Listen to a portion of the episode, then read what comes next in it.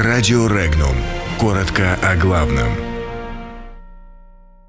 В Японии оценили возможность размещения на Курилах ракет США. США обвинили Россию в снижении экспорта американских товаров и услуг. Корабли НАТО задержались в Черном море на 40 дней.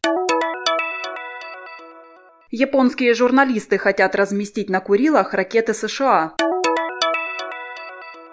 В Москве тысячи людей эвакуируют из-за ложных минирований. Ростовские органы опеки работают ради статистики. Россия, полагает американская сторона, системно нарушает правила Всемирной торговой организации – об этом говорится в отчете торгового представителя США о выполнении Россией обязательств в рамках ВТО. Так США ставят в вину России отход от правил открытости рынков, из-за чего страдает экспорт американских товаров и услуг. Вашингтон угрожает применить в отношении Москвы меры. Присутствие военных кораблей НАТО в Черном море увеличилось с 2017 года на 40 дней, заявила заместитель генерального секретаря Североатлантического альянса Роуз Геттемюллер она подчеркнула, что считает масштаб присутствия кораблей НАТО в Черном море достаточным. Однако, по ее словам, Североатлантический альянс рассматривает возможность расширения сотрудничества с Украиной и Грузией, чтобы повысить их возможности в регионе и проведения совместных учений.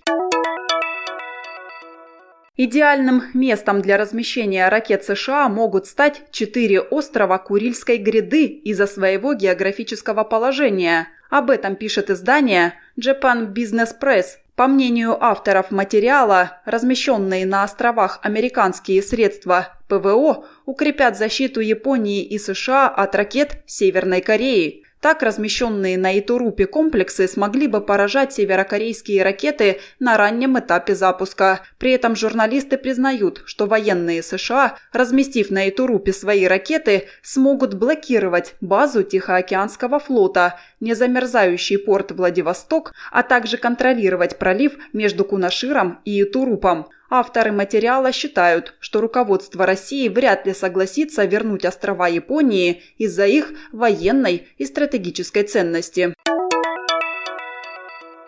В Москве и Московской области проходит эвакуация посетителей торговых центров и посетителей других объектов массового пребывания людей. Всего эвакуировано из зданий около 5000 человек.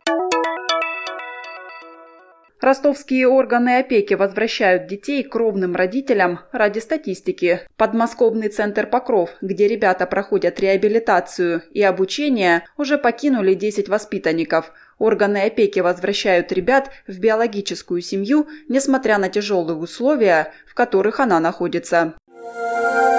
Подробности читайте на сайте Regnum.ru.